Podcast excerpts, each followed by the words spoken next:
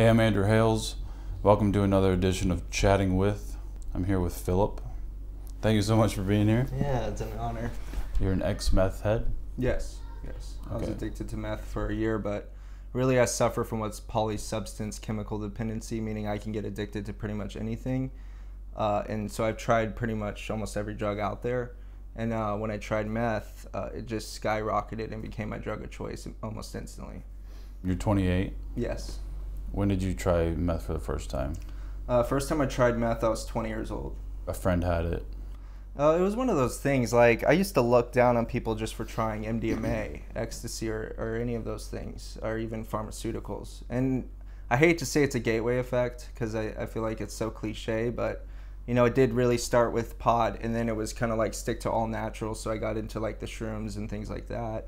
It all comes from the earth, and then drinking socially accepted. Pharmaceuticals came next, and then one day uh, my ex bought ecstasy, and I was really hesitant to even try it and then when I tried it, it kind of opened up my mind to this world of, of illicit drugs that I didn't know existed.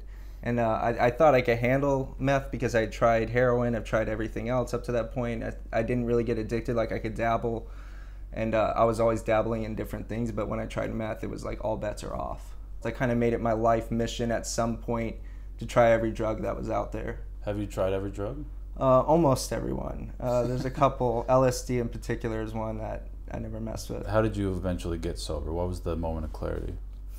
For me, it was. Um, I always tell people this. My last day of using was like any other day of using. It was just so weird uh, to me, uh, and I just I felt the next day I felt empty, and it wasn't like I was I could cry. It wasn't like being sad, and uh, it was just like being nothing. And there was just nothing but kind of like shame for what I'd done, and uh, there wasn't much emotional drive. And I was with my mother and we were out eating and I was actually just talking to her about it and she gave me kind of like that crossroads where hey I could take you to detox or I could have went home and got high and I just said you know what like I'm done and that's it So that was three years after you started meth, but then so you relapsed a few times.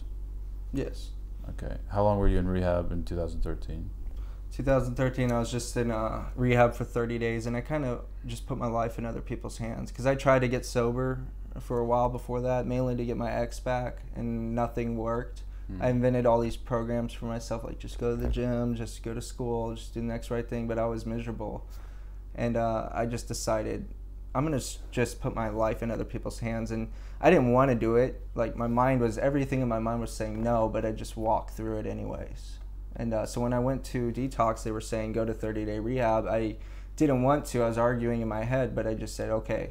And then they said go into sober living, which is kind of like a halfway house Hmm. arguing with it again in my head. My head makes the worst decisions. Like my best decisions got me to where I was. Hmm. And I was like, I'm just gonna trust these are professionals with my best interests in mind. So I just went to sober living and just kind of did what everybody suggested.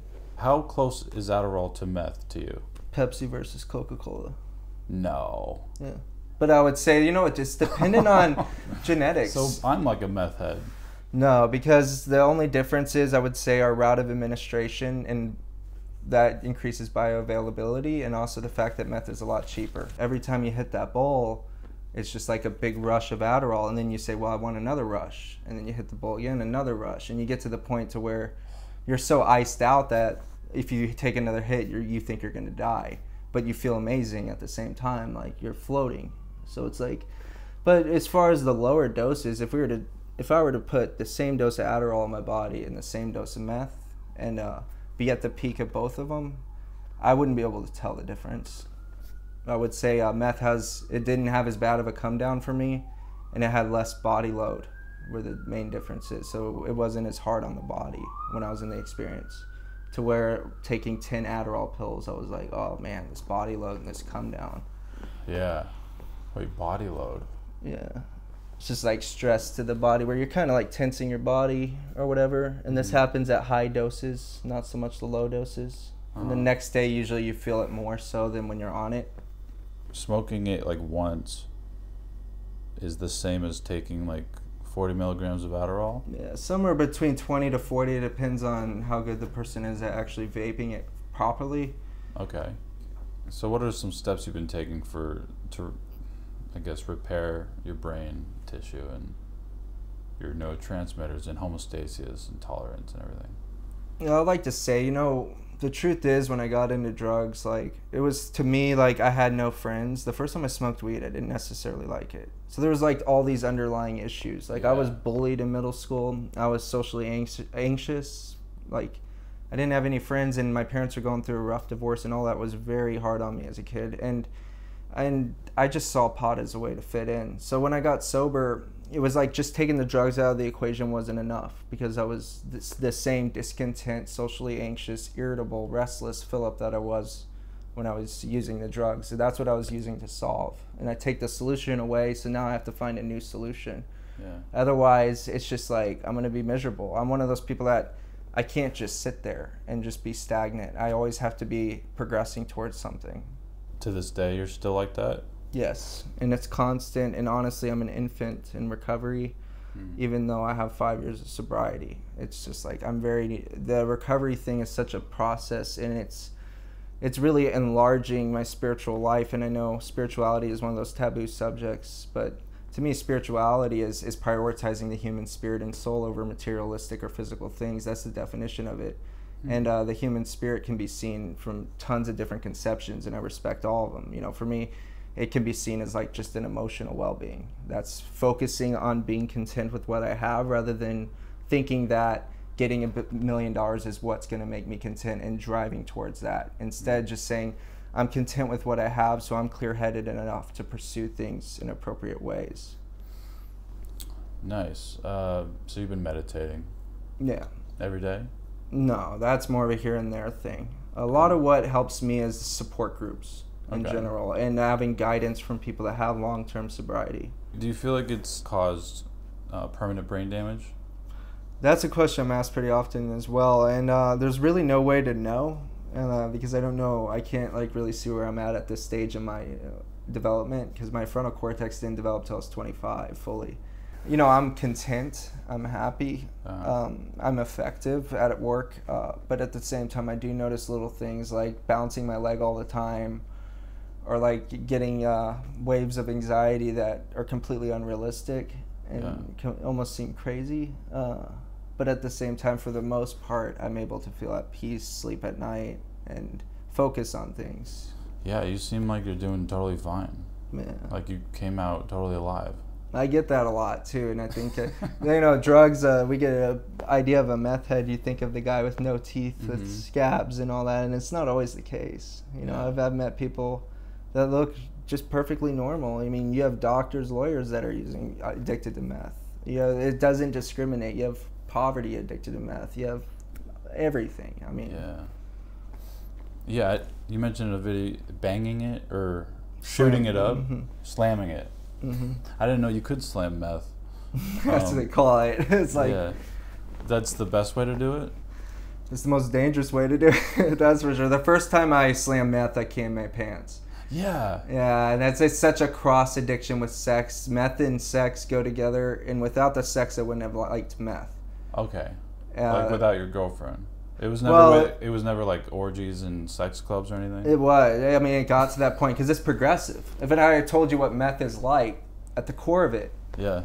like it starts off as a lie that says you're more effective at work, you're you're doing better. Then it gets into porn, and you're watching it obsessively. Then you abuse your arousal system, to now where you're going out and finding whatever you can find and getting involved in these sex parties, and then uh, that becomes not enough. And then you start to get into like really sick stuff, like violence. Yeah. And that's what's so scary about meth. I would say it's like uh, standing at the edge of the cliff, and almost meth is like this voice that's just saying to you, like, jump and Huh. just do it, and like let the darkness just fill you as you, you know, plummet to your death. Like, meth stimulates evilness. Like, I don't know how else to describe it. And it Yeah. stimulates it to such an extreme that you get to where you don't care about anything. Like, you get to a point where you're psychopathic completely and you almost look forward to the darkness like you're you're welcoming it and it becomes like this oh it's just such a gnarly world man like i really can't describe how dark meth made me and how much it messed up my mind but It's like the opposite of spirituality. Yeah. absolutely a hundred percent Wow. Just totally evil.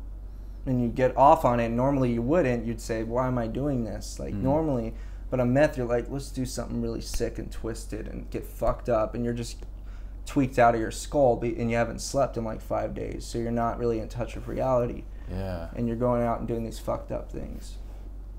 You know, you go to these parties. Like I would go to them to have sex and and smoke meth, and there was one time where I left, and I was like, I didn't have sex with anybody.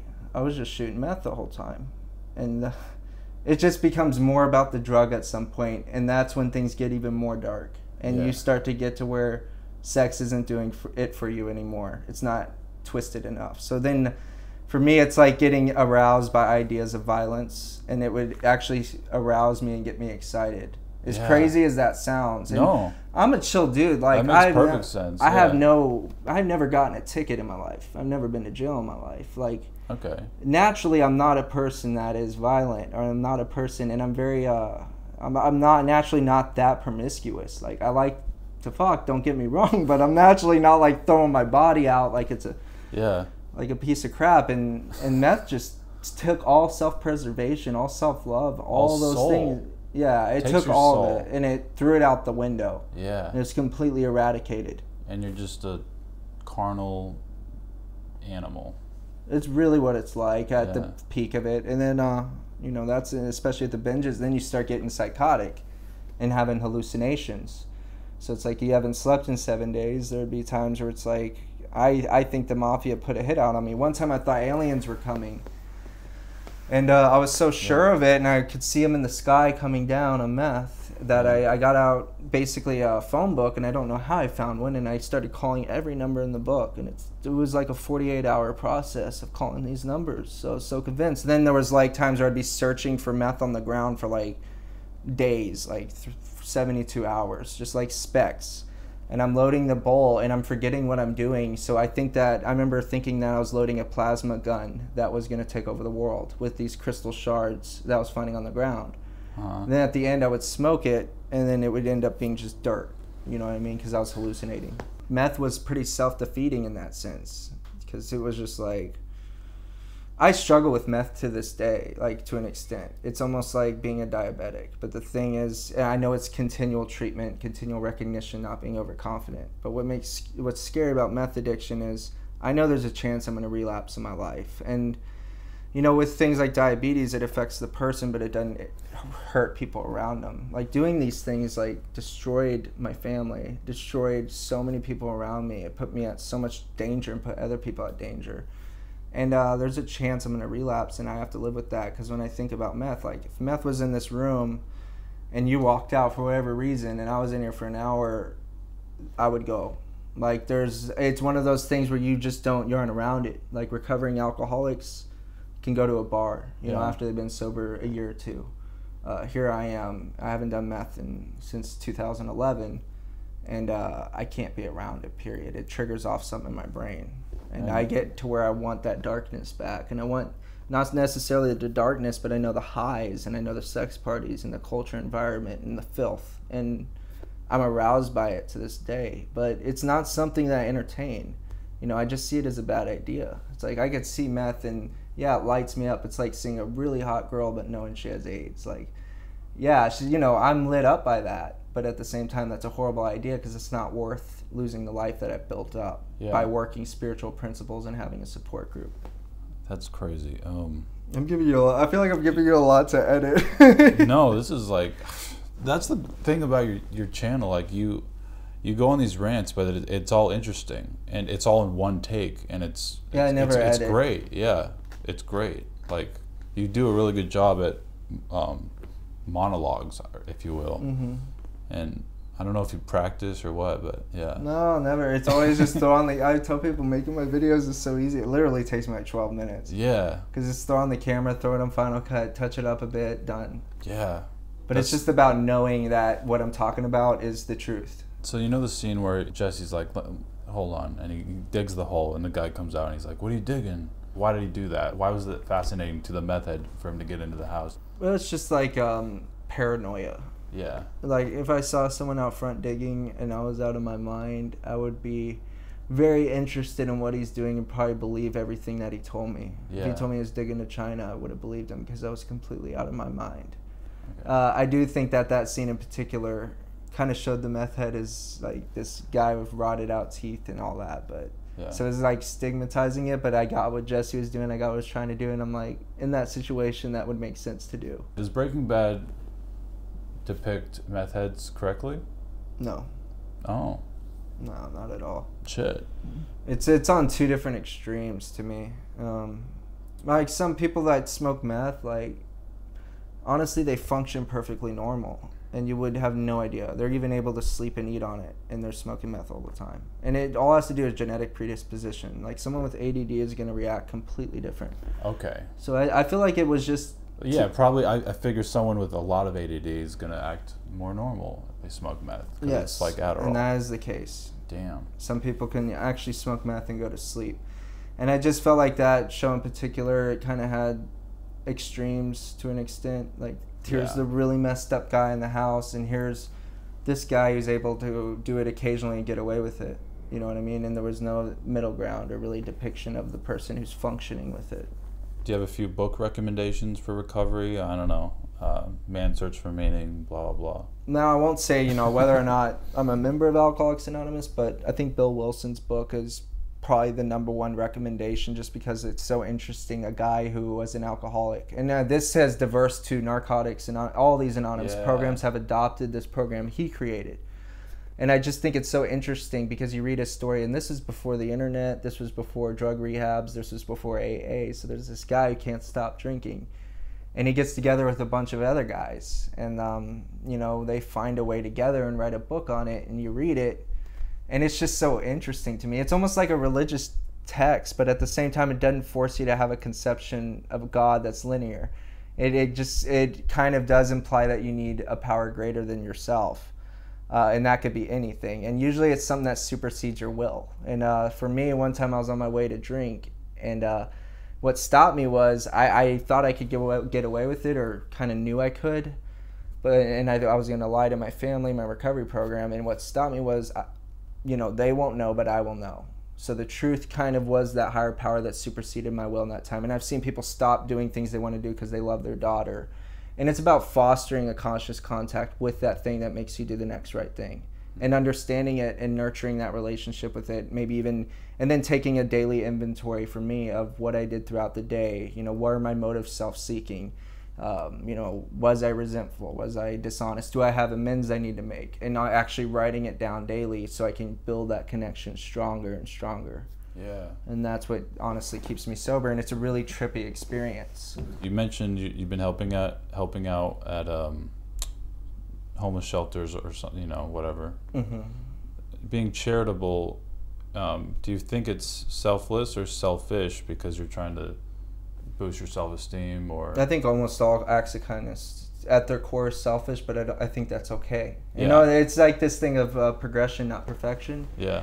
And I get that, you know, but, you know, even me, like I'm an actor trying to be a director, like trying to direct the world. And I, my kind acts are so that, you know, everything will play out the way I want it to. And wouldn't life be so beautiful if it played out according to Philip's willpower, my willpower? Yeah. and uh, you know i'm kind to people in a way to get what i want out of them and when i don't get what i want i'm an asshole and it's letting go of that like in dissolving self which takes time and i am by no means anywhere near like good at this but it's like yeah. just understanding it and seeing other people that are you know they show it through their actions and there's some about their energy and the way they carry themselves that you see it It Mhm. is exciting and it's something to look forward to and it definitely takes meth out of the picture because those two things just cannot work together. Do you want to shout out anything?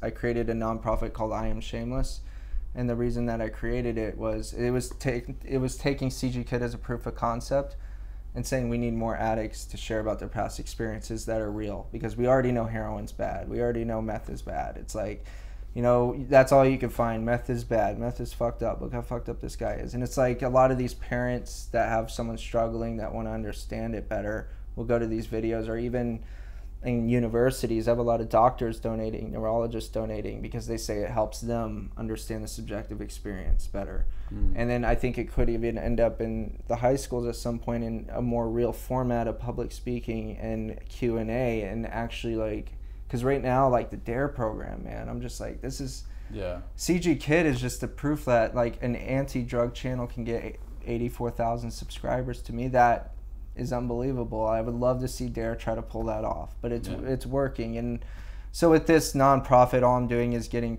donations that are tax deductible, and then hiring people. So I'll buy like a video from a guy in Cali, or send him a camera, and get videos from him, and just start putting on the site, promoting it, and eventually like.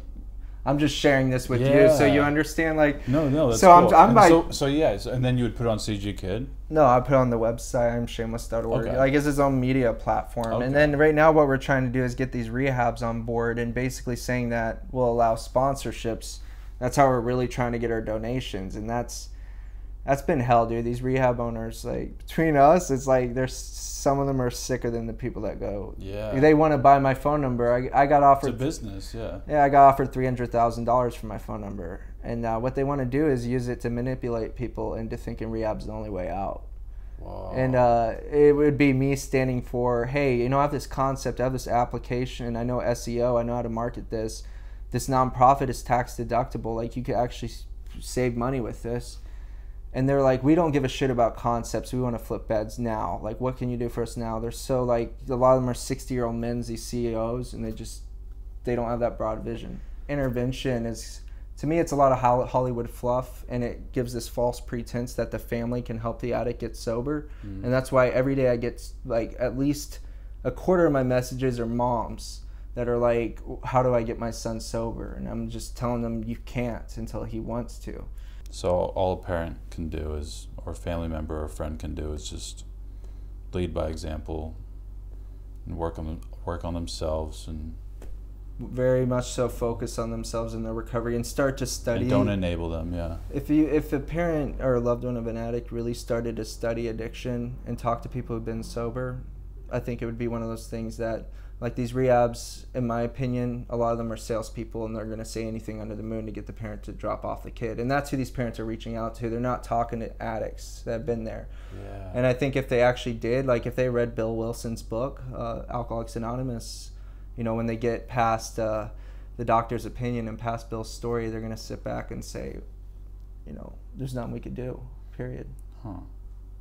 A psychiatrist sat down with a patient of alcoholism and uh, basically said, you need a miracle. It was in that book. Uh, it was written in 1934, so this is before we had rehabs and stuff. And he Mhm. said, uh, alcoholics of your variety are pretty much screwed and you need a phenomena a phenomenon to happen i've seen it happen very rarely with some people and it, it's kind of like a miracle hmm so i think reading that book and reading his story is one of those eye-openers that a psychiatrist imagine your prescription is a miracle Yeah. like that's what he says. You know you're just and it's your will. Like you think that i could just stop and this doctor's saying no. He's like you might be able to stop for two three five years but 10 years from now and once you start to drink or use drugs the phenomenon of craving happens and the obsession and it doesn't stop until you're either in prison dead or you're just emotionally devastated to your core like you know spiritual death. And you say you just woke up one day and you're like, ah, I'm gonna stop doing meth. I was like i'm gonna stop doing all drugs meth Yeah. was already out of the Oh, picture for like yeah. two years Okay. And uh, it's just it's weird to me because everybody's looking for that bottom. Everybody's like, I'm gonna hit bottom. You know, everything's gonna fall apart. And some Yeah. people are actually looking for that as a reason to quit. And I've seen a lot of bad things happen. I've had a lot of bad things happen. But at the end of the day, what my bottom was was seeing the whole thing as a bottom and realizing I was altering the chemistry of my brain. It wasn't me. I was hurting my family. I was hurting myself. And I've had loved ones who are alcoholics or addicts, and it's I love them to death, and it really does hurt me, especially when someone goes out and relapse, uh, because I'm not speaking to them. I'm speaking to the drugs. Like they're gone already. They're not Yeah. them. Be sure to check out Philip's information in the description. Uh, thank you so much for being here, Thank you. and I will see you next week.